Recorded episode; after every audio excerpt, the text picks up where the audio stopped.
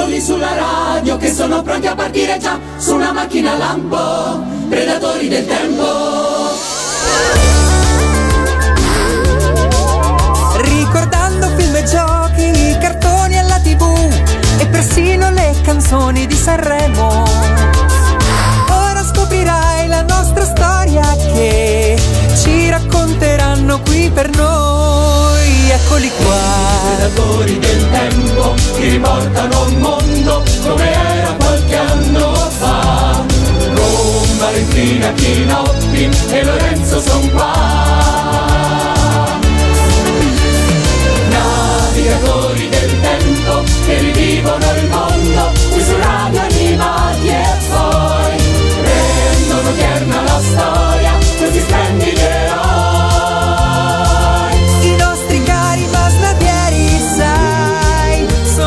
Qui tra noi gli avvenimenti di ogni anno qua racconteranno poi.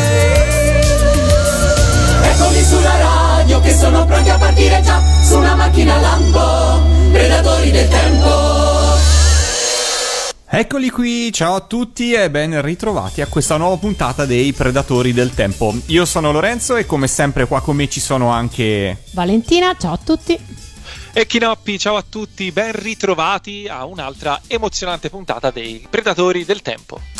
Allora, siamo sempre nel 1994 perché insomma, insomma, sapete che quando noi ci troviamo bene in un anno ci restiamo sempre almeno un paio di puntate, facciamo tre, e questa è proprio la terza puntata dedicata al 1994. Tra l'altro Lorenzo, scusami, capita spesso e noi ci troviamo bene negli anni. Com'è questa storia? Ci accontentiamo? No, non ci accontentiamo mai, diciamo che a un certo punto noi così sistemiamo le nostre cose in un anno, sistemiamo tutto e quindi insomma ci affezioniamo, dai. Sì, dai, va bene. Poi appunto il 1994 abbiamo già visto nelle scorse puntate che è un anno dove di cose ne succedono, abbiamo avuto tanto da parlare e anche oggi insomma degli argomenti che dobbiamo concludere o toccare ce ne sono davvero tanti. Valentina, allora parliamo di me, esatto, nel 1994. Posso raccontarvi qualcosa? Se mi date 5 secondi per ricordarmi cosa facevo nel 94, se non lo secondo me se diamo un'occhiata, per esempio, che so, al cinema, forse qualcosa ti viene in mente? Sicuramente al cinema ci andavo tanto in quegli anni lì. E ne abbiamo già parlato anche nelle puntate precedenti e ricordo anche di aver visto diversi film tratti da libri che in quegli anni diciamo hanno conosciuto questa idea di trarre un film da libri famosi. Gli anni 90 diciamo sono stati seminali da questo punto di vista, perché poi dopo è stata quasi una regola. Un bel film quasi sempre non ha più una sceneggiatura originale. Nel 94, tra i film tratti dai libri, vi ricordo Le ali della libertà. Qualcuno di voi ricorda questo film? È un film tratto da un romanzo di Stephen King. Da un racconto lungo di Stephen King. È un bellissimo film e secondo me è da vedere perché oltre alla bella prova attoriale che offrono i protagonisti, è una delle poche occasioni in cui la maestria del re di Stephen King è stata trasposta al cinema con altrettanta bravura. Purtroppo King è uno di quegli autori che insomma non si è visto rendere molta giustizia dal cinema, almeno secondo me. Sono veramente pochi i titoli che si distinguono per essere quantomeno all'altezza del romanzo. Sicuramente Le ali della libertà è uno di questi. L'avete visto? No, non fate. No, vabbè, te non te lo chiedo neanche. Kinoppi, l'hai visto? Allora, sì, l'ho visto varie volte nelle varie repliche televisive, non l'ho visto al cinema all'epoca. E ci sono un paio di cose che c'è da dire, secondo me, su questo film. La prima è che è incredibile il numero di classifiche che si trovano in rete o sulle riviste specializzate che danno Le ali della libertà tipo, se non il film più bello di tutti i tempi, tra i primi 5. Ecco, e questa è una cosa che trovo non sia assolutamente vera, e che mi fa rimanere il film un po' più antipatico, no? Quando qualsiasi cosa è un po' sopravvalutato, no? Tendi un pochino poi a non guardarlo più con gli occhi di prima, no? Sicuramente, anche perché ora è un bel film, è un bel film, è recitato molto bene, ha una regia sapiente, però cioè fra i 5 capolavori assoluti della storia del cinema onestamente non ce lo metterei, anche perché cioè, secondo me il fatto di non avere una sceneggiatura originale, insomma, dovrebbe pesare un po', perché comunque insomma, vabbè, sai, è una bella forza quando uno ha, cioè, sicuramente tanto di cappello a chi riesce da un bel libro, da un bel racconto a trarre un bel film, però insomma il lavoro iniziale è già stato fatto da qualcun altro, però vabbè, comunque. Seconda cosa che ho notato solo recentemente del film, ma che mi ha fatto sorridere, è che una cosa che molti non sanno, comunque sanno, ma non è la prima cosa che ti viene da pensare del protagonista, ovvero Tim Robbins, è che è molto alto, è quasi 2 metri. Ah, credo. No, io invece lo sapevo perché ricordo di averlo visto una volta, mi sembrava la notte degli Oscar, in compagnia di altri attori, tra cui mi sembra anche Susan Sarandon, che all'epoca era sua moglie, e tipo sembravano l'effetto il gigante e la bambina. L'articolo I. Esatto. No, detto questo, nel film per qualche motivo, non so se si voleva evitare di il personaggio appunto di Tim Robbins, che doveva essere un po', diciamo, insomma, a cui ne capitano un po' di cotte e di crude, probabilmente non voleva, sarebbe stato un po' con il personaggio che fosse più alto di tutti gli altri attori. Quando è nell'inquadratura insieme a, cioè non c'è mai un'inquadratura di lui, Tim Robbins, e di, ora un lapsus in Morgan Freeman. Morgan Freeman, grazie. E di Morgan Freeman insieme l'uno accanto all'altro a figura intera. Tutte le volte che sono insieme sono o con un'inquadratura più stretta, per cui quindi o insomma ci si parlano attraverso dei controcampi e quindi non si vedono accanto insieme, oppure sono nello stesso posto in piani molto molto larghi, estremamente larghi, e i due personaggi non sono sullo stesso livello. Quindi si vede che c'è stata fatta una ricerca proprio per non far vedere che Tim Robbins era molto più alto di Morgan Freeman. Il perché non lo so, esatto, ma se riguardate, se guardate il film con questa cosa in testa è incredibilmente evidente, guardatelo. Ok, terremo nota di questo accorgimento. Altro film tratto dal libro, altro film ben riuscito, è Intervista col vampiro di Neil Jordan, regista che io amo molto, e quindi per quanto mi riguarda già è una garanzia il suo nome su una locandina. Ora, i vampiri in realtà al cinema sono anni che li vediamo contendersi i ruoli da protagonisti, però il film di Neil Jordan per una volta porta alla ribalta dei vampiri che sono diversi dal solito conte Dracula. Si tratta di vampiri ambigui, in qualche modo potremmo definirli decadenti, è la storia di Lestat e Louis, che sono protagonisti di questa favola dark, perché poi alla fine il tono, diciamo, di Intervista col vampiro è abbastanza favolistico, no, non semplice, ma comunque, diciamo, ha un che di fantasy, ecco, che tanto andava di moda negli anni 90, e alterna questi toni con quelli tipici dell'eroe in crisi esistenziale. Anche questo è un altro tema molto sfruttato nel cinema degli anni 90. L'idea appunto di questo film è tratta da un romanzo di Anne Rice, che è una scrittrice americana che aveva pubblicato le storie appunto dei vampiri di New Orleans già nei primi anni 70. È un film che dal punto di vista cinematografico non ha niente da eccepire, perché tutto funziona, e soprattutto grazie al cast. Intervista col vampiro ha un cast di attori veramente eccezionale, tutti sono bravi, una parola in più di lode per Tom Cruise e Brad Pitt, ma in generale tutti gli attori del film sono all'altezza. Vabbè, a Lorenzo non glielo chiedo. Kinoppi, te l'hai visto? Lo sai, credo proprio di no. Non hai visto? Finalmente non sono da solo. Oh, grazie Lorenzo. Non avete visto? E non avete neanche letto il libro? No. Io non leggo. Giusto, bravo. Giusto, no, perché... Io gioco a Magic, dillo. Va bene, nel 94, no, nel 94 sì. No, in realtà credo che nel 94 leggevo molto più di adesso. Vabbè, ok. Io farei una pausa musicale per darci il tempo di leggere un video. Mentre facciamo una pausa musicale. La trama su Wikipedia. Esatto. Abbiamo tempo di leggere di nascosto la trama su Wikipedia. Nel frattempo possiamo ascoltarci un brano tratto dalla colonna sonora, giusto Vale? Sì, perfetto. Che cosa ascoltiamo? Ascoltiamo Sympathy for the Devil dei Guns N' Roses. Ah, ok, ok. Oh. Dalla colonna sonora di Intervista sul vampiro. Attenzione! Su Radio Animati, Predatori del Tempo.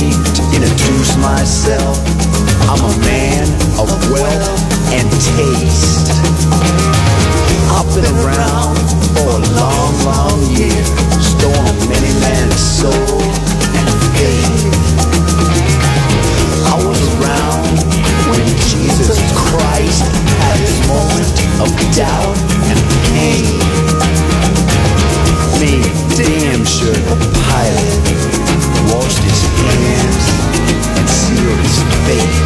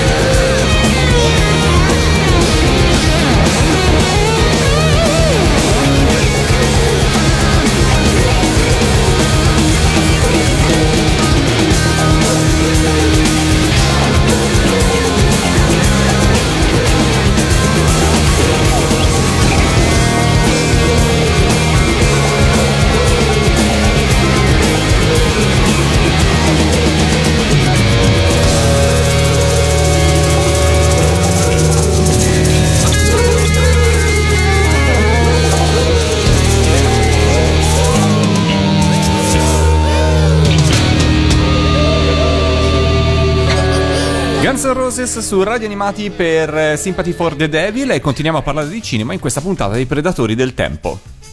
Vado avanti io. Allora, il 1994 è caratterizzato da tutta una serie, come sempre, di nuove facce, di nuovi attori che si affacciano sul panorama hollywoodiano e quindi anche di conseguenza sui nostri schermi. Ma se c'è, abbiamo già detto la categoria film con Hugh Grant, adesso invece la categoria, esatto, abbiamo parlato qualche puntata fa dei film con Hugh Grant, abbiamo parlato dei film noiosi con Valentina, che però esatto. Che però non hanno sempre lo stesso attore, esatto, cioè, questo va detto, esatto, fortunatamente sono eclettici, esatto. Esatto, l'ecletismo noioso di Valentina. E però se c'è un attore che più di ogni altro ha svoltato la sua carriera nel 1994, questo è sicuramente Jim Carrey, che fino a quel momento lì era conosciuto più che altro per essere il più dimenticabile dei tre protagonisti delle Ragazze e la Terra sono facili, ve lo ricordate? Sì. No. Esatto. Con cos'era? Gina Davis? C'era Gina Davis, c'era. Sì, c'era Jeff Goldblum. Sì, me lo ricordo. Ed era quello in cui defilavano gli alieni e scoprivano che sotto erano dei ragazzi bellocci. Ecco, Jim Carrey era uno degli altri due, uno dei non Jeff Goldblum. Negli Stati Uniti era però principalmente uno stand-up comedian e un bravissimo imitatore. Infatti, voglio dire, lui ha sempre avuto la faccia di gomma, l'ha sempre avuta, e quindi insomma le imitazioni gli sono sempre venute molto molto bene. Di punto in bianco invece nel 1994 escono addirittura 3 film che lo vedono come protagonista in ruoli che sono più o meno la fotocopia l'uno dell'altro e che lo definiranno per diversi anni. Ci vorranno diversi anni prima che appunto i film con Jim Carrey escano dal genere film con Jim Carrey e cominciano ad essere dei film normali che hanno, guarda caso, Jim Carrey come protagonista. Io devo dire, su Jim Carrey ho avuto passo fasi alterne. Ci sono delle volte che dico è veramente bravo, mi piace tanto, delle altre volte che dico ma Vale, perché ti vedo annuire? No, perché più o meno ora forse non posso dire di averci riflettuto così tanto come te, però a me è un attore che non ha mai veramente detto niente di particolare. Qualche film, ma proprio forse uno o due, insomma non di più, mi hanno convinto, ma in generale io non sono mai riuscita a capire neanche il successo che aveva, perché non è proprio nelle mie corde, né lui come attore né i film che ha fatto, di cui adesso Kinoppi immagino ci vorrà parlare.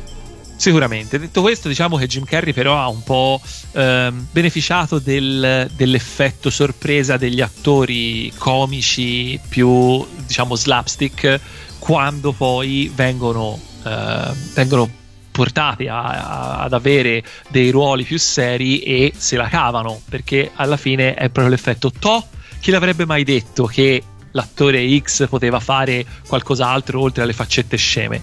E quindi quelle sono cose che a volte ti ritornano, te ritrovi in positivo, è uno dei motivi per cui la gente poi ti nota. Detto questo, a proposito di film con faccette sceme, il primo in ordine cronologico dei film di Jim Carrey usciti nel 94 è Ace Ventura, in cui Jim Carrey è accreditato anche come sceneggiatore e che, devo dire francamente, è il più debole secondo me dei 3 usciti in quell'anno, ed è un film che sinceramente posso dire non mi ha mai fatto ridere nemmeno un po'. No, neanche a me. Io non l'ho neanche visto, pensa un po'. Perché se l'ho visto non lo ricordo. È solo espressioni sceme di Jim Carrey, punto. Non c'è assolutamente nient'altro di quello, e quindi però è anche l'unico, non è, in realtà non è l'unico. È una cosa bella di questi 3 film è che tutti e 3 poi hanno dato vita a una serie TV, di cui forse solo 2 sono state trasmesse in Italia, ma andiamo con l'ordine. Sicuramente la serie di Ace Ventura è andata in onda in Italia con sigla di Cristina D'Avena, giusto. E anche The Mask. E anche The Mask, che è il secondo film di cui andiamo a parlare, e che invece, a differenza di Ace Ventura, è un cult assoluto. È uno di quei film che in quegli anni ho imparato a memoria e che passavamo almeno 2 sere la settimana con gli amici a ripetere le battute a memoria, quando non a riguardarlo proprio. È un film che in quegli anni avrò visto 150 volte probabilmente. Allora, è tratto da un misconosciuto fumetto edito da Dark Horse, che però di fatto lo rivoluziona, perché nel fumetto la maschera, che è al centro delle vicende del film, non si limita ad essere portata da un solo personaggio, ma viene portata da più personaggi, e quello che fa, mentre nel film lo spiegano come è una maschera che serve, diciamo, a togliere le inibizioni e a, diciamo, far diventare una persona la versione all'ennesima potenza di se stesso, in realtà nel fumetto ad essere portate alle estreme conseguenze sono soprattutto i comportamenti violenti, e quindi sangue che scorre a fiume. È un fumetto eccezionalmente violento, The Mask. Nel film, appunto, invece Jim Carrey, che lo dice, è proprio un tenerone, ha un po' una vita da cartone animato, diventa di fatto un cartone animato vivente, con tanto proprio di scene riprese anche da classici dell'animazione, tra cui la famosa ululata tratta dai cartoni di Tex Avery. Il film, a mio parere, funziona per tutta una serie di motivi, perché è abbastanza equilibrato, è folle al modo giusto, al punto giusto, è comunque alla base una storia d'amore, quindi alla fine il protagonista è uno scemo dal cuore d'oro, e quindi comunque ci fa piacere se alla fine ha successo nella sua avventura, e Jim Carrey è l'attore perfetto per la parte, perché come lui difficilmente ci sono state negli anni 90 e forse ancora oggi delle facce di gomma che non avevano bisogno di tanta computer grafica per essere già espressivi a modo loro. Stessa cosa si può dire però di attori in parte per una assolutamente perfetta Cameron Diaz, che era il suo debutto sul grande schermo e che la lanciò alla grandissima, e insomma la Cameron Diaz lì del debutto giovanissima fece breccia tra i cuori di tantissimi ragazzini dell'epoca. Ovviamente ho menzionato gli effetti speciali, e anche gli effetti speciali meritano una menzione importante, perché insomma è anche grazie all'ILM che questo film ha funzionato. Insomma, siamo ormai a metà degli anni 90 in cui la computer grafica è usata a diritto nei film, non ci si stupisce più, è già passato il periodo dello stupore, siamo già tutti abituati a quello che possiamo vedere sul grande schermo. Chiudiamo questo trittico di film targati Jim Carrey con il terzo film, che è folle, perché è folle pensare che lui abbia firmato tre contratti per tre film nello stesso anno, quando in realtà all'inizio dell'anno lui non era ancora famoso, non era un attore di richiamo al botteghino, e quindi insomma buono, bravi chi ci ha visto lungo e lo ha scritturato per questi film. Però il terzo film, che probabilmente partiva con una pubblicità un po' più debole rispetto al secondo, ha probabilmente invece beneficiato dal successo di The Mask, che ha quindi portato la gente al cinema a vedere un altro film con Jim Carrey. Questo terzo film è Scemo e più scemo, che anche questo ha avuto una serie TV che non so se è andata, una serie a cartoni che non so se è andata in onda in Italia. Secondo me credo no. Di no, anch'io. Ok. E appunto, a differenza di Ace Ventura, questo è sempre un film di umorismo molto slapstick, quindi di umorismo molto, molto scemo, se vogliamo, molto visivo. Però è un po', secondo me, molto molto molto più riuscito, perché un po' perché in questo film Jim Carrey ha una spalla comica, ovvero Jeff Daniels, che diciamo gli alleggerisce e gli toglie un po' di tempo di screen time, cosa che insomma rende meno pesante la visione del film. E poi io devo dire che sinceramente lo trovo divertentissimo ancora oggi. Non lo so, probabilmente questo film non c'è, di questo tipo di film non c'è un giusto, uno sbagliato, è semplicemente quelli con cui la cui comicità, le cui gag ti prendono e quelli che invece non ti prendono. A me questo mi ha sempre preso e io ancora tutt'oggi lo trovo molto molto divertente. Cosa mi dite di questi tre film? Io ho visto soltanto The Mask e non mi è piaciuto, quindi ma per i motivi che ti ho detto prima non lo so, non fanno parte di me tutti questi film basati. Non c'è abbastanza sangue, c'è abbastanza sangue, non c'è neanche abbastanza tristezza. Ma no, che c'entra la tristezza? La tristezza non c'entra niente, però non lo so, probabilmente sai laghi ghiacciati. Forse avessi fossi tramonti più bambina, ma veramente no, diciamo proprio, forse è davvero il fatto che non c'è abbastanza sangue. C'è abbastanza Gundam. Non c'è abbastanza Gundam. Esatto. Per cui no, ho visto The Mask e non mi è piaciuto. Gli altri due non li ho proprio neanche visti.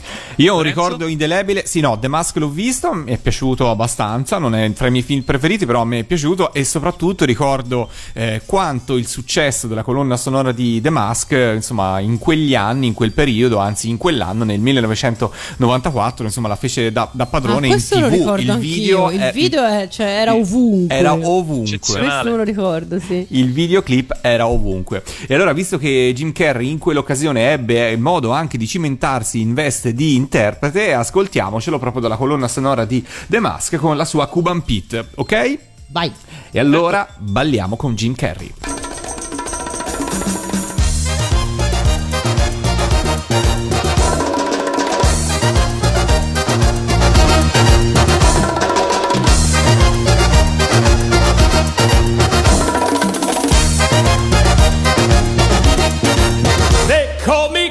Pete, I'm the king of the rumba beat. When I play the maracas, I go chick, chicky, boom, chick, chicky, boom. Yes, sir, I'm Cuban Pete. I'm the craze of my native street. When I start to dance, everything goes chick, chicky, boom, chick, chicky, boom. The senoritas, they sing and they swing with their albero.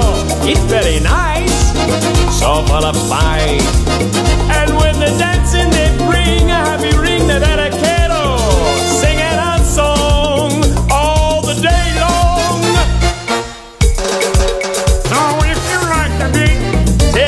From Cuban Pete, and that teach you to chick, chicky, boom, chick, chicky, boom, chick, chicky, boom. He's a really modest guy, although he's the hottest guy in Havana, in Havana. See, senorita, I know that you would like a chicky, boom, chick. It's very nice, so full of spice. Well, place my hand on your hip, and if you will just give me your hand, that we shall try. Just you and I. If you like the beat, take a lesson from Cuban Pete, and I teach you to chick, chicky, boom, chick, chicky, boom, chick, chicky, boom.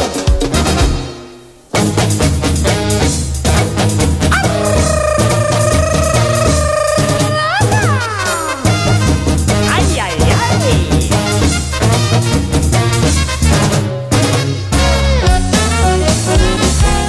Walk the doogalaggy, hop the doogaloogie. What's the matter with I did it with the devil to move up.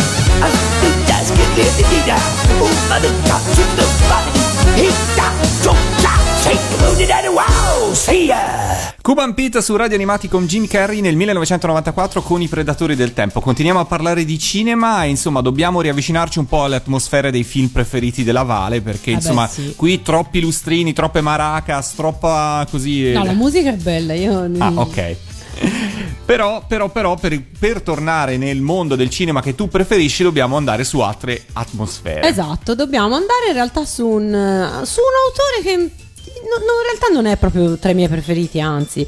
Però trovo che pallottole su Broadway, film di Woody Allen in cui Woody Allen, miracolo dei miracoli, non compare, è uno dei suoi migliori lavori, sicuramente uno dei film più interessanti di questo 1994, perché racconta la storia di un drammaturgo che vuole sfondare a Broadway, ma è costretto ad accettare molti compromessi. Ora non posso raccontare tanto la trama perché effettivamente è tutta basata su questi compromessi che lui deve accettare, ma è un film che è una riflessione molto molto divertente sul teatro e sui meccanismi che poi regolano il successo, che come poi appunto il film sembra suggerire purtroppo non hanno molto a che vedere con il reale talento di chi si cimenta in queste prove.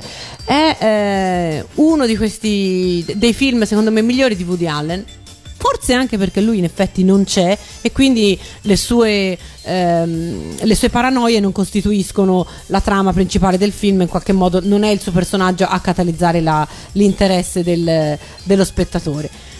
Stranamente, in realtà è lo stesso motivo per cui molti in realtà lo considerano invece un film minore nella produzione di Woody Allen. Perché manca lui. Invece è un film veramente divertente. Se lo andate a vedere, lo recuperate, probabilmente vi accorgerete che davvero questo è uno di quei film che non invecchia. Lo potete, secondo me, tranquillamente godere anche dopo tutti questi anni. Così, per curiosità. No, vabbè, non fare queste domande, Vale, ma andiamo avanti. E allora, voi non potete vederlo perché siete in radio, perché siamo in radio, ma nemmeno io posso vederlo perché non sono lì. Ma io sì, lo posso vedere. Mi sono immaginato la Vale che si gira piano piano verso Lorenzo con gli occhioni, tipo Lorenzo che con la stessa velocità si gira piano piano verso il muro facendo finta di niente. Beh, non è andato proprio così, ma quasi, insomma. Okay. Prego. Andiamo avanti. Da Woody Allen passiamo a Generazioni, che è il... Mi sento un po', scusa, no, ti fermo. Mi sento un po' come quando, non so, alle superiori, non so, magari in classe, se non lo eravate voi o qualcuno dei vostri compagni, c'era sempre il classico tipo che non studia mai e che la professoressa tipo a metà anno, quando dice vabbè, sì, Rossi, vabbè, lei non ha studiato chiaramente, vero? Che cosa la chiamo a fare? Le do 3 direttamente. Ecco, mi sento un po' così. Vabbè, andiamo avanti, scusate la parentesi. Chiusa la parentesi, parlavamo appunto di Generazioni, che è il film in cui un film della saga di Star Trek, in cui il capitano Kirk incontrerà i suoi successori grazie a un salto extradimensionale, e che segna il passaggio di consegne nell'anno in cui negli Stati Uniti termina la saga di Star Trek col capitano Picard. In realtà, dal punto di vista cinematografico, è un film insomma abbastanza anonimo. Tutti i fan della saga lo hanno apprezzato per questo. Io non posso dire che sia uno dei miei preferiti, però insomma è un film nel 94 andava visto. Per quanto mi riguarda, il mio report sui film degli anni del 94 potrebbe essere finito, ma ne manca uno. Ma Kinoppi sa che ne manca uno. Sì. Kinoppi sa che ne manca uno, è giusto, me lo stavo quasi dimenticando anch'io. Ma come? Io avrei giurato che questo sia uno dei tuoi film preferiti. Stai scherzando, vero? No? Ma stai scherzando davvero? No, dite di cosa si tratta, non tenetemi sulle spine. Allora, stiamo parlando di un film. Allora, non vi dico il titolo, vediamo se qualcuno di voi può indovinarlo. È stato per anni il maggiore incasso della Miramax, che lo produsse con degli spiccioli avanzati dal caffè. Il paese in cui ha incassato di più è stata l'Italia. È considerato un cult movie da tantissima gente, e da altrettanto tantissima gente è considerato una vera e propria ciofeca. Stiamo parlando del film che si intitola Il Corvo, un film diretto da Alex Proyas, che è tratto con moltissime libertà da un fumetto scritto e disegnato da James O'Barr, che in America era pubblicato da una piccola casa editrice che si dovrebbe chiamare Caliber Press, però potrebbe non essere giusto, dalla fine degli anni 80, quindi dall'89 in poi.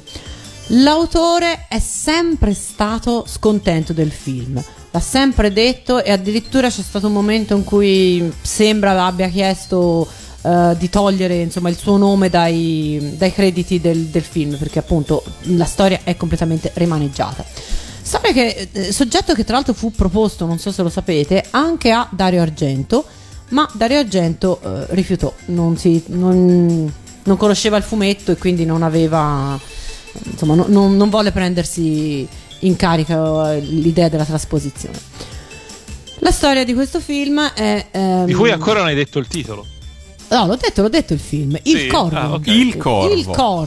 Il Corvo. Crac crac. Allora, la storia... Non hai detto la cosa più importante, ovvero che ha infestato le smemorande. Esatto, no, lo dirò dopo. Ma comunque, soprattutto delle ragazze, direi. Cioè, non di tutte, voglio... No, Vale, l'ho capito che te no, però, cioè... Però molti tuoi compagni di scuola, allora, sì, dai, forza. Il Corvo rientra in quel discorso che facevo prima per l'intervista col vampiro. Cioè, in quel periodo vanno di moda le favole dark. Cioè, vanno di moda queste storie più o meno d'amore, più o meno comunque tradizionali, diciamo, come svolgimento, in queste atmosfere cupe, che più cupe non si può, al punto appunto da finire poi in quella che oggi potremmo definire fantasy.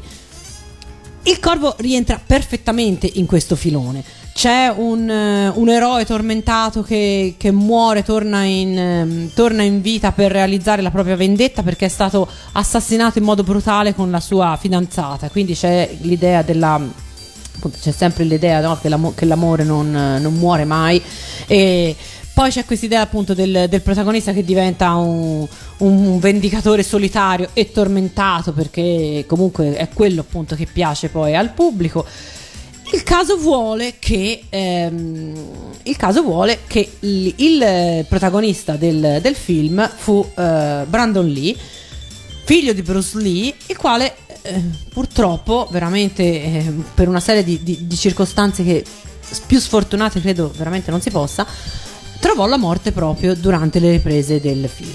La produzione non era più in grado, perché ormai il film era veramente avanti, non era più in grado di fermarlo e quindi magari rigirare le scene con un altro protagonista. Quindi l'unico modo che fu trovato fu quello di ingaggiare due controfigure e far girare così le scene mancanti. Quindi in realtà il Corvo debuttò già con l'alone di essere già con la fama appunto di essere un film maledetto, perché intanto il protagonista era già morto prima ancora dell'uscita. E questo io ricordo benissimo quanto lo so, è macabro dirlo, però veramente così portò tantissima pubblicità al film, insomma. Certo. Anche perché poi appunto dicevano l'avevano ricostruito al computer, esatto. C'era tutto un po' questo alone di poi le leggende sprecarono su come Brandon Lee fosse effettivamente morto. C'era chi diceva, confondendo tra l'altro, perché all'epoca non c'era internet, ma le leggende metropolitane giravano come sì, non c'era come internet nulla. Ma le leggende metropolitane sì, esatto, appunto confondevano la storia del padre con quella di lui, e quindi anche lì venne fuori una storia che c'era la triade di Hong Kong che l'aveva fatto fuori, e poi ancora una setta segreta di arti marziali, che poi sono le stesse storie che erano venute fuori per la morte, certo, di Bruce Lee, e non solo poi per loro. Quindi il successo del Corvo alla fine non ha niente, o comunque ha molto poco a che vedere con la qualità del film, che è un film anche abbastanza gradevole, però insomma da lì a definirlo un capolavoro secondo me ce ne passa veramente tanto. Cioè, fu l'alone di mistero, di maledizione che questo film si portò dietro, un po' volutamente incrementato dalla casa di distribuzione, un po' veramente frutto del caso, perché anche il fumetto ebbe poi appunto una stampa italiana, e ancora oggi è uno dei titoli più ricercati, è continuamente ristampato, ce ne sono versioni di lusso, ce ne sono versioni cartonate, spillate.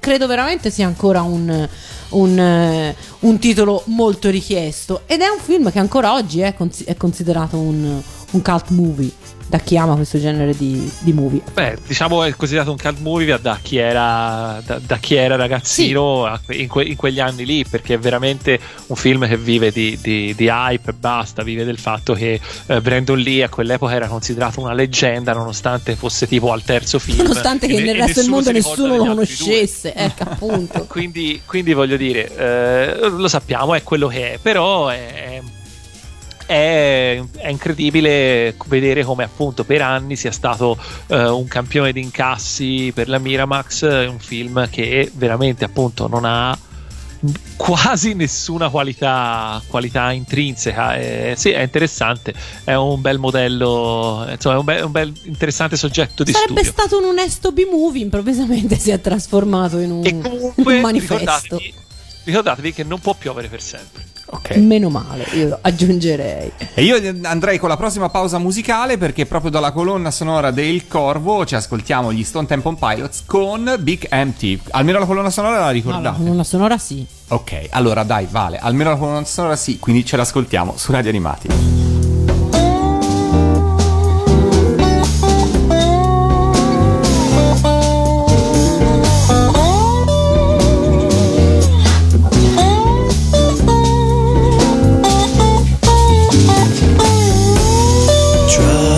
disaster in my car, falling farther from just what we are. Smoke a cigarette and lie some more. These conversations kill, falling faster.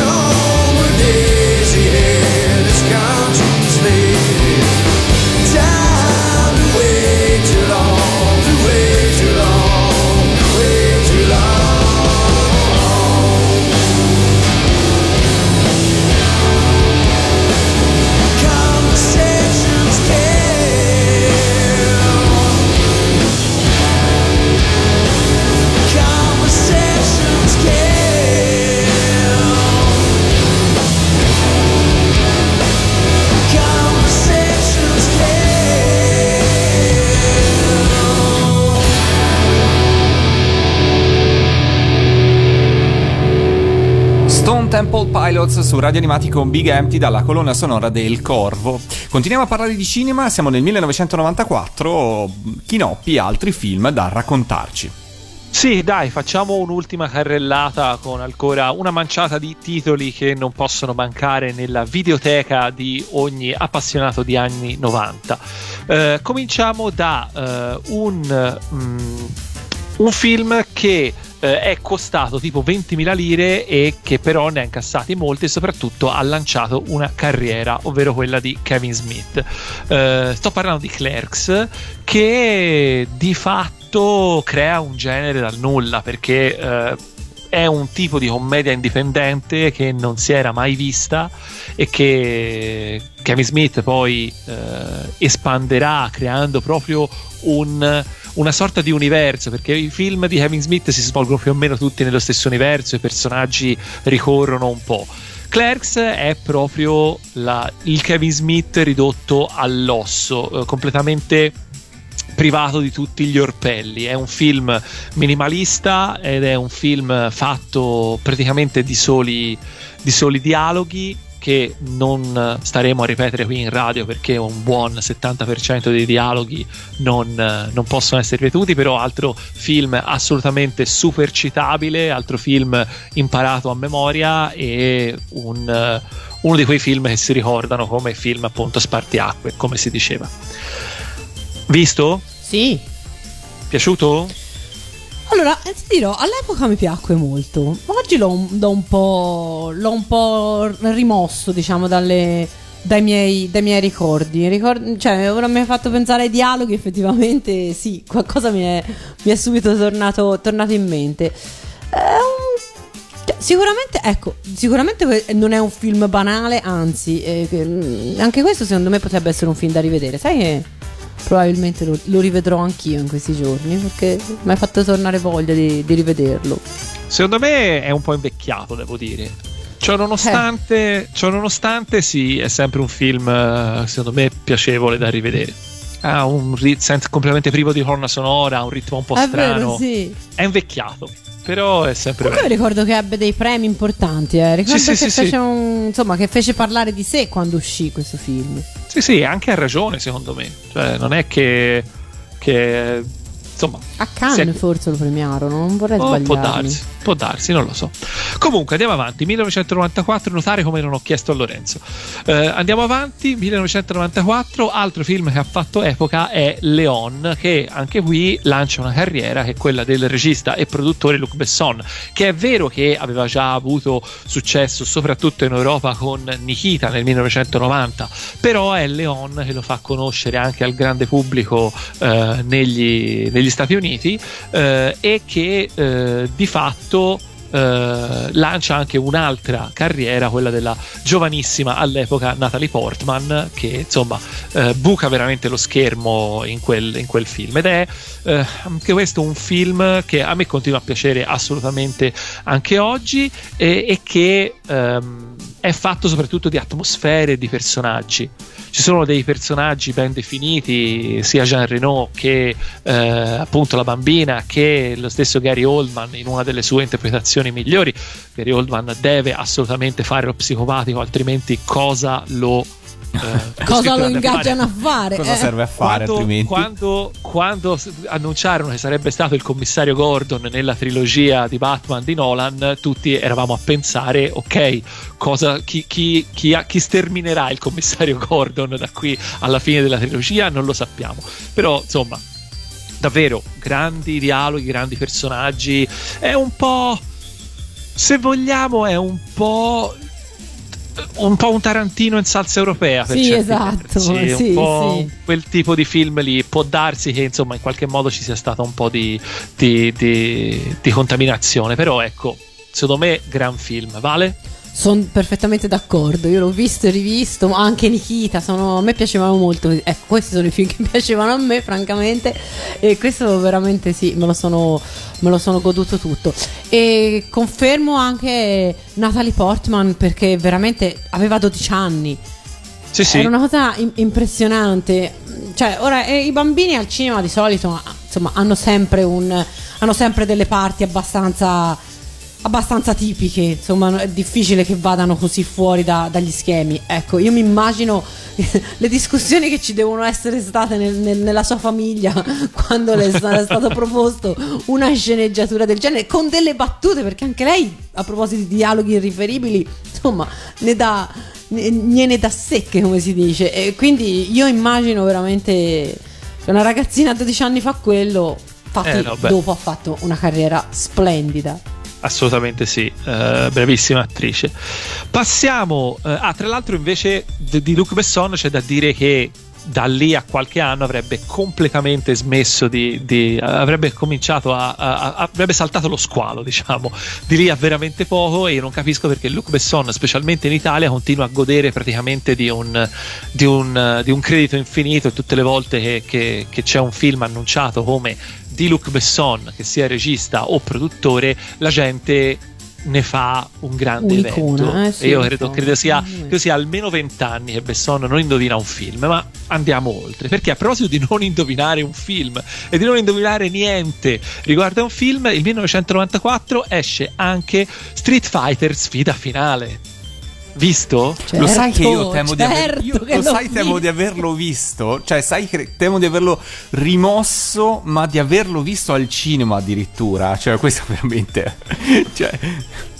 Allora, Street Fighter continua, non so se è stato il primo, non credo sia stato il primo film tratto da videogiochi, però diciamo che il primo film bello tratto da un videogioco bisognerà aspettare ancora diversi anni. Per tutti gli anni 90 e anche buona parte del 2000 i film tratti da videogiochi non si potevano veramente vedere, soprattutto perché erano completamente cercavano spesso e volentieri di dare una trama inutile a videogiochi che una trama di fatto non ce l'avevano, perché e che non ne sentivano neanche il bisogno. Assolutamente no. Questo film partiva con tutte le buone promesse, perché voglio dire, Street Fighter era di fatto ancora nel 94 un fenomeno mondiale, e Jean-Claude Van Damme, che venne scelto per fare il protagonista di quel film, era ancora all'apice della carriera. Lui era protagonista nella parte di Guile, perché che non era il protagonista del videogioco, però era americano e quindi doveva essere assolutamente lui il protagonista. Il film è assolutamente imperdonabile sotto ogni punto di vista. A posteriori si salva l'interpretazione di Raul Julia nel ruolo di Bison, nel ruolo del cattivo. Sempre chiamato Raul Julia, pensa un po'. Sì, vabbè, anch'io ho sempre chiamato Raul Giulia, però pensavo in questo momento che avrei potuto provare a cercare di dirlo meglio, probabilmente sbagliando. Comunque, anche lui sembra completamente fuori parte, assolutamente fuori parte. C'è un motivo, purtroppo, perché l'attore era da tempo malato di cancro, ma lo aveva sempre tenuto nascosto, e quindi volle praticamente continuare a recitare fino praticamente al giorno della sua morte, quando ormai era completamente magrissimo e debilitato. Si vede anche nel film che era fuori ruolo fisicamente proprio, morì pochissimo dopo la fine delle riprese, prima che il film fosse completato. Quindi insomma, tanto di un ultimo purtroppo infelice ricordo per un attore che invece è stato un grande davvero. Ok, ultima, va bene. L'ultimo, perché c'è un film degli anni 90 che non credo fosse mai uscito al cinema in Italia, io lo recuperai ai gloriosi tempi di Telepiù, quando il decoder di Telepiù funzionava una volta sì e 5 no, al contrario di quello della Vale, che funzionava benissimo. Il mio funzionava benissimo. Il mio non funzionava assolutamente mai. E questo è un film che si intitolava e si intitola tuttora Airheads, una band da lanciare, ed è un film considerato un cult da almeno un paio di persone, di cui una sono io. Ecco. Vabbè.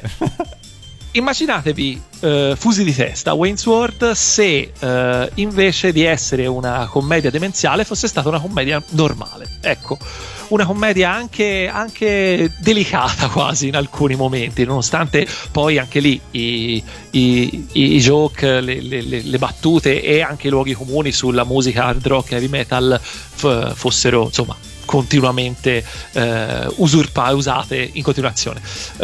Praticamente è appunto un film che sicuramente piace molto di più se si è appassionati di un certo tipo di musica, ed è un film che a tutt'oggi mi piace molto riguardare. Ha un paio di one-liner che sono rimaste nella storia, tipo per esempio parlando di musica: se è troppo alta sei troppo vecchio. Questo è assolutamente Questo è fondamentale. Me lo faccio tatuare. Detto questo, è uno dei primi ruoli da coprotagonista di uno che è stato poi, che è diventato poi in seguito uno dei più grandi cancri, a mio parere, di Hollywood nel corso degli anni 2000, ovvero Adam Sandler, che in questo caso faceva il batterista della band. Beh. E direi che col cinema abbiamo concluso. Questo, Vale, l'hai visto? No, sai che questo non lo... Oh, perlomeno non me lo ricordo. Mi sembra proprio di non averlo visto, però. Recuperalo, è bellino. Sì. Il chitarrista è Steve Buscemi. Ah, allora. Sembra impossibile. Sì, in effetti no, non l'avrei mai detto, sinceramente. Ma no, ma non l'ho visto, perché penso me lo ricorderei un film così. E il protagonista è Brendan Fraser, che poi andò a fare La mummia e varie... E poi la sua carriera credo si sia fermata lì. Va bene, facciamo adesso una pausa musicale e, visto che prima abbiamo parlato di Clerks, ascoltiamoci appunto un brano tratto dalla colonna sonora di questo film.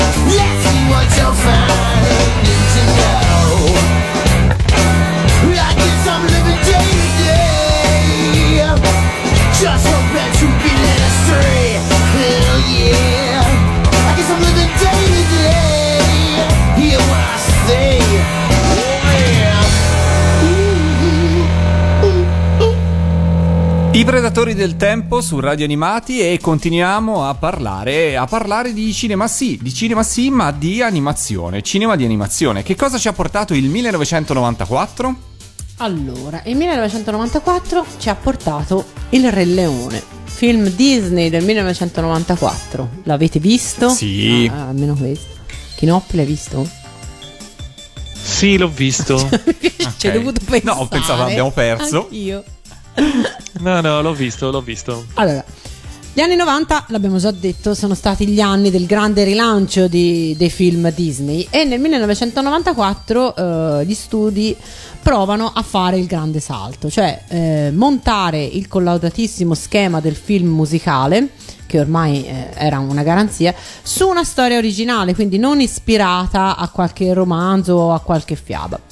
Peccato, quindi, però in controtendenza con quello che abbiamo visto, esatto, in cinema, esatto, live action, esatto, in decisa controtendenza. Peccato però che Re Leone, che comunque è un bellissimo film, in realtà di originale abbia veramente molto poco, perché la trama richiama moltissimo da vicino quella dell'Amleto, ma c'è un altro motivo che insomma, per cui il film poi ancora oggi viene ricordato, e soprattutto c'è qualcosa che fece letteralmente gridare allo scandalo, cioè una vicinanza veramente sospetta con Jungle Taitei, ovvero quello che noi conosciamo come Kimba il leone bianco, celeberrima serie animata giapponese di creazione di Osamu Tezuka, che era stato autore del lungometraggio che a quella serie animata aveva dato origine, e che era stato presentato anche in Italia a una rassegna alla fine degli anni 60.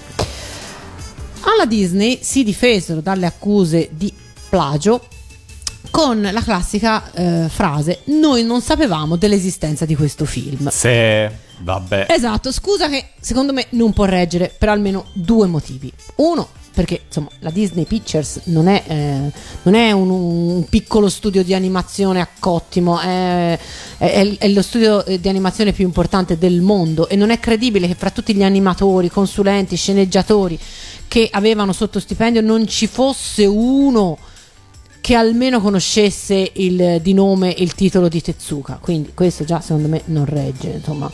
Quindi non sapevamo, non esiste secondo me.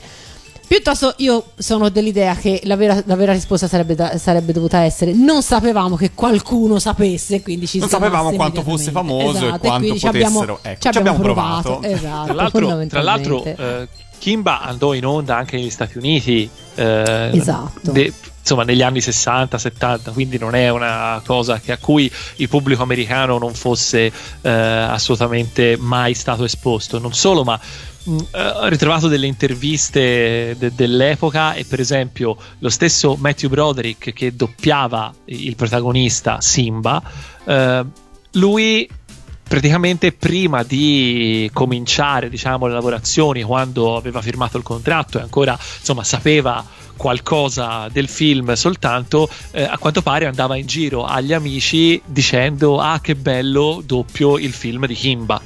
Ecco, appunto. Quindi insomma pare che questo, che lui era Broderick, era appassionato, l'aveva visto da bambino Kimba e gli piaceva, e quindi lui andava in giro dicendo questa cosa. Ma poi insomma pare che tantissimi, tra animatori, anche dirigenti, perché comunque Disney aveva contatti col Giappone, aveva degli uffici in Giappone, infatti, quindi insomma ovviamente la scusa non regge. E poi si trovano in rete abbastanza facilmente dei film, dei filmati con dei montaggi che fanno vedere appunto che alcune sequenze sono veramente simili tra il Re Leone e appunto il lungometraggio di cui parlavi, non tanto la serie TV.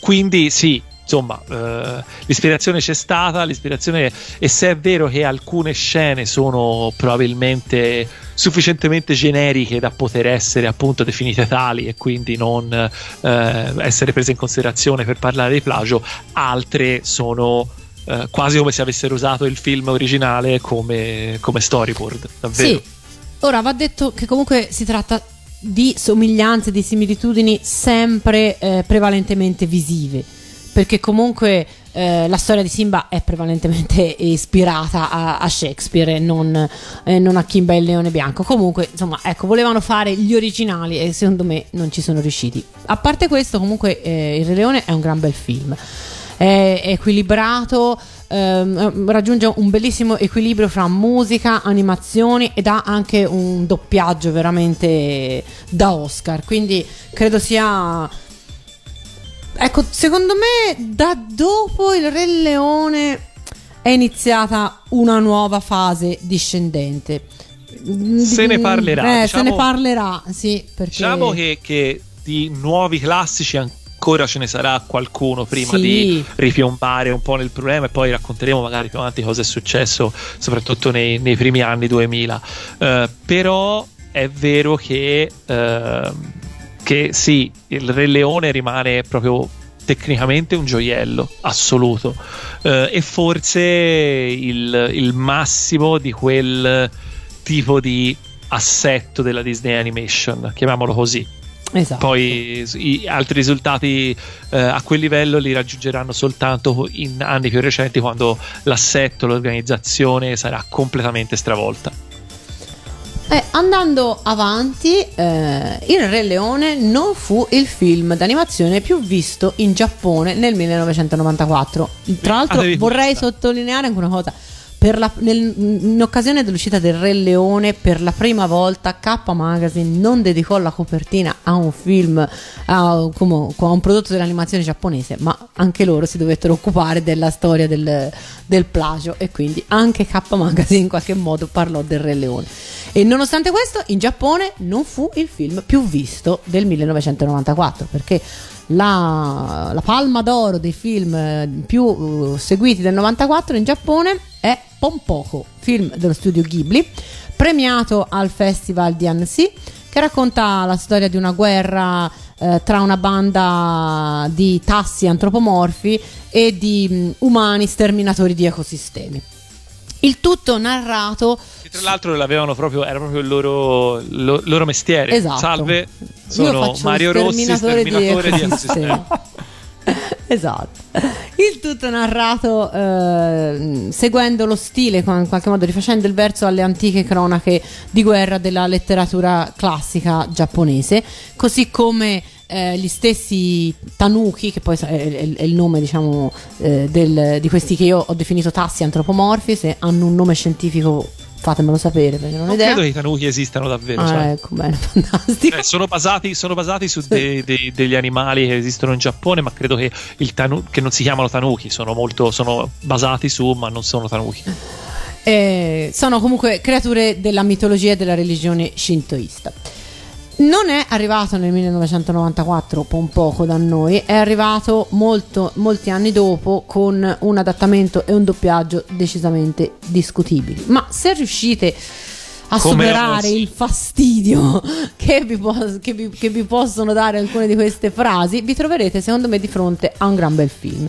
Sicuramente il film in cui il messaggio più ecologista il messaggio ecologista dello studio Ghibli è quello è più evidente, forse.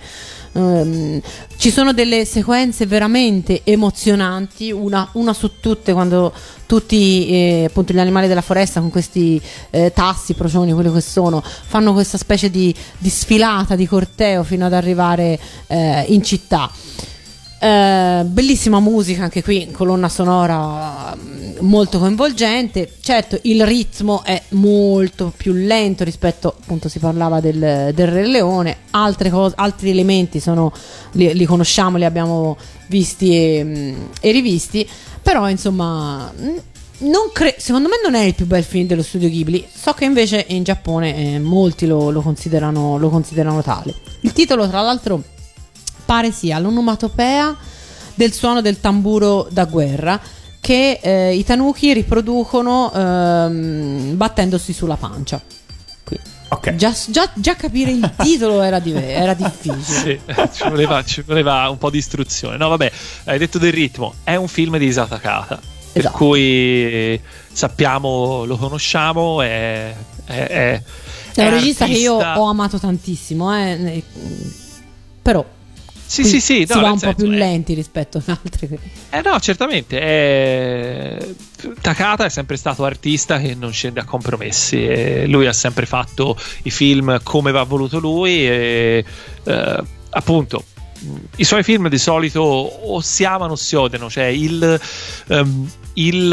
all'appassionato, il fan dello studio Ghibli dell'ultima ora, quello che, diciamo, si è appassionato ai film dopo che lo studio è stato riconosciuto a livello internazionale e che hanno iniziato a trovarsi in giro con più facilità i vari gadget di Totoro, diciamo che di solito non ama particolarmente i film di Takata, proprio perché sono privi di tutti gli elementi più kawaii, se vogliamo, dei film di Miyazaki.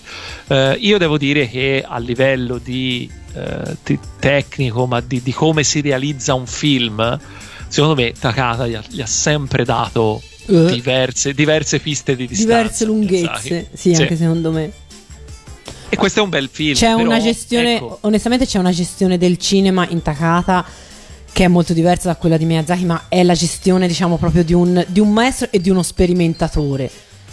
Sì, secondo me. Sì, assolutamente. E sì, devo dire, questo film non è tra i miei film preferiti, devo dire, tutto ciò nonostante.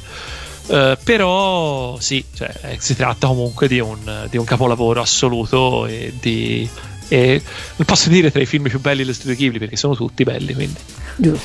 E noi facciamo un'altra pausa musicale, perché dalla colonna sonora del film Il Re Leone io direi di ascoltarci un pezzo, perché insomma fu sicuramente un grande successo a livello mondiale grazie anche alla colonna sonora. Che ne dite? Vai. Yes. Hakuna Matata, ma che dolce poesia, Hakuna Matata, tutta frenesia, senza pensieri la tua vita sarà, chi vorrà vivrà in libertà, Hakuna Matata.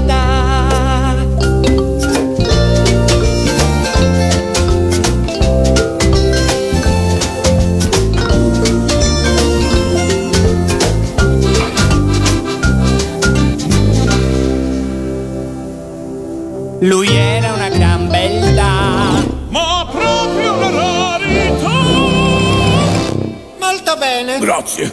Ma dopo ogni pranzo lui puzzava di più, tutti quanti svenivano e cadevano giù. E all'animo sensibile sembra tutto ad un pezzo, ma era affranto proprio a causa di quel mio puzzo. Oh, che vergogna! Si vergognava! E volevo cambiare nome! Perché soffrivi? Mi sentivo sbeffeggiare. E allora che facevi?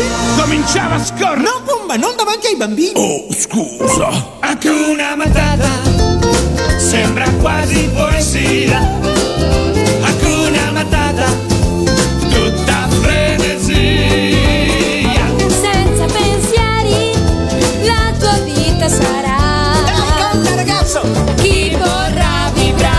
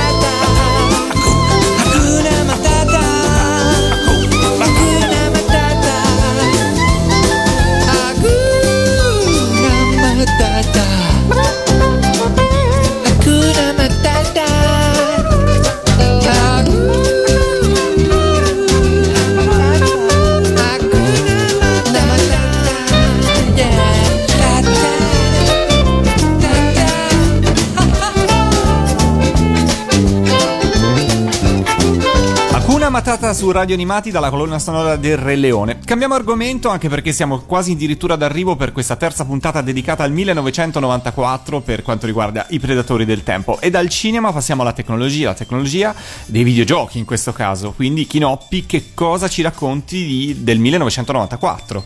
Allora, del 1994 facciamo una carrellata molto veloce, perché avevo preparato una parte abbastanza corposa su una console, diciamo, di quegli anni, ma me la tengo buona per il prossimo anno, tanto è una console che ha avuto una vita lunghissima e quindi abbiamo tempo per parlarne ancora. Ragioniamo invece più di quello che era, insomma, genericamente il 1994 in sala giochi e a casa. Allora, non è decisamente un anno spartiacque, non è uno di quegli anni in cui le cose cambiano continuamente. In sala giochi ci se ne accorgeva perché diciamo i frutti, i semi piantati negli anni precedenti cominciavano a dare i primi frutti, soprattutto per quello che riguarda i videogiochi 3D.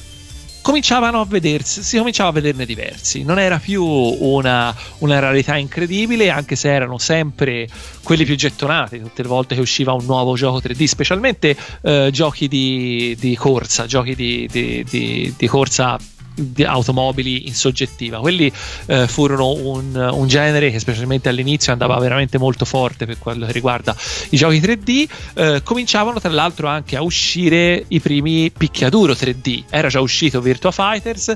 Nel 1994 esce il primo capitolo di una saga molto fortunata che è Tekken, ed è incredibile pensare come il primo Tekken sia coevo di, per esempio, Super Street Fighter 2 Turbo.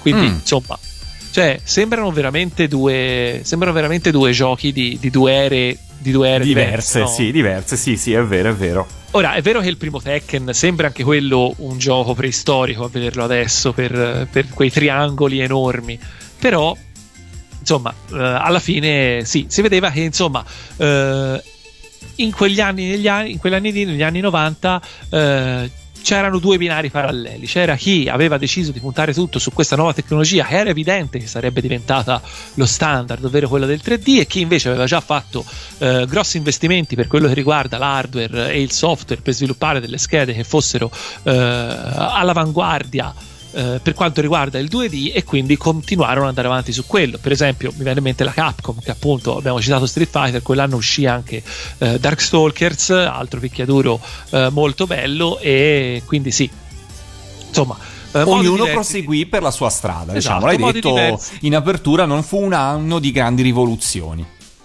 Per quanto riguarda invece l'home gaming, ahimè l'epoca d'oro dell'Amiga cominciava ad arrivare agli sgoccioli, proprio perché principalmente è vero che le console comunque erano sempre più diffuse, però la vera concorrenza l'Amiga l'aveva dai PC, che ormai avevano cominciato ad avere dei prezzi un po' più abbordabili, ad avere delle schede video con delle prestazioni un po' più decenti. Le schede video 3D erano già arrivate in quegli anni, Lorenzo? Forse non ancora. No, diciamo che all'epoca secondo me iniziavamo a godere di 256 colori della VGA, sì. Però diciamo che comunque, e delle schede audio, questo senz'altro, schede audio, sì, e dei supporti, e del CD soprattutto, e del compact disc, sì esatto. E poi devo dire che un altro grosso vantaggio secondo me del PC rispetto all'Amiga era gli hard disk. Cioè, per l'Amiga l'hard disk non era esattamente uno standard, per i PC il PC lo avevi con l'hard disk, che magari erano 20-40 mega, che oggi fa ridere, però era così. L'Amiga sai quanti 256 colori ci sta in 40 mega? Esatto, però questo permetteva di come dire, tempi di caricamento più rapidi, possibilità di ospitare giochi più, evitando di dover cambiare dischetto, floppy durante il gioco, per cui insomma anche questo secondo me era un vantaggio non da poco. Esattamente. Però insomma diciamo che l'Amiga comunque un paio di colpi di coda non indifferenti li tirò nel 94, uno su tutti, Sensible World of Soccer, che, al quale Lorenzo avrà sicuramente giocato. No, non l'ho giocato, però fu uno dei titoli che insomma fece parlare tanto di sé dalle colonne di tante riviste di videogiochi che all'epoca seguivo più che mai, e fu un titolo che rimase poi nel tempo, insomma. Assolutamente sì, trovai qualche anno fa, ricordo, fece abbastanza notizia il fatto che ci fu questa classifica di quelli che erano i videogiochi più influenti, che avevano più di tutti influenzato l'industria dei videogiochi nel corso degli anni, e c'era Sensible World of Soccer, uno di questi era, per motivi che adesso mi sfuggono, però fece strano vedere SWOS, come lo chiamavamo ai tempi, insieme a dei mostri sacri come Pac-Man, eccetera eccetera. Quindi insomma un gioco che sicuramente all'epoca, per quanto mi riguarda, assolutamente monopolizzò la mia attenzione videoludica per diversi mesi. E per quanto riguarda le console, invece, di nuovo siamo lì per una rivoluzione, perché alla fine dell'anno escono le prime console, davvero i primi big players per quello che riguarderà il mercato delle console a 32 bit, ovvero le console di quinta generazione, come le chiamano quelli bravi, e stiamo parlando del Sega Saturn e della Sony PlayStation, che insomma non ci voglio certo io, non ci avete bisogno di me per capire chi vinse chi vinse, ma soprattutto di quale incredibile rivoluzione sta arrivando nel corso di quegli anni. Giusto per fare un po' invece di chiusura del cerchio per quello che riguarda le console di quarta generazione, che si avviavano quindi a le console a 16 bit, che si avviavano quindi a non a scomparire, perché comunque molte di queste console continuavano a vendere ancora per degli anni, però diciamo che ci fu, alla fine delle guerre di cui parlavamo nelle scorse puntate, ci fu un chiaro vincitore che fu Nintendo, perché il Super Nintendo arrivò a vendere quasi 50 milioni di copie contro i qualcosa meno dei 35 milioni del Mega Drive, che comunque stiamo parlando non è che stavamo dicendo. Credo sia stata una delle, forse la generazione in assoluto più combattuta per quello che riguarda. Sì, però forse anche con, diciamo, è vero che c'è un gap incredibile, però secondo me all'epoca non c'era per il consumatore o per il videogiocatore un po' questa percezione, cioè erano secondo me alla pari per chi all'epoca viveva i videogiochi, o sbaglio? Sicuramente erano alla pari come importanza.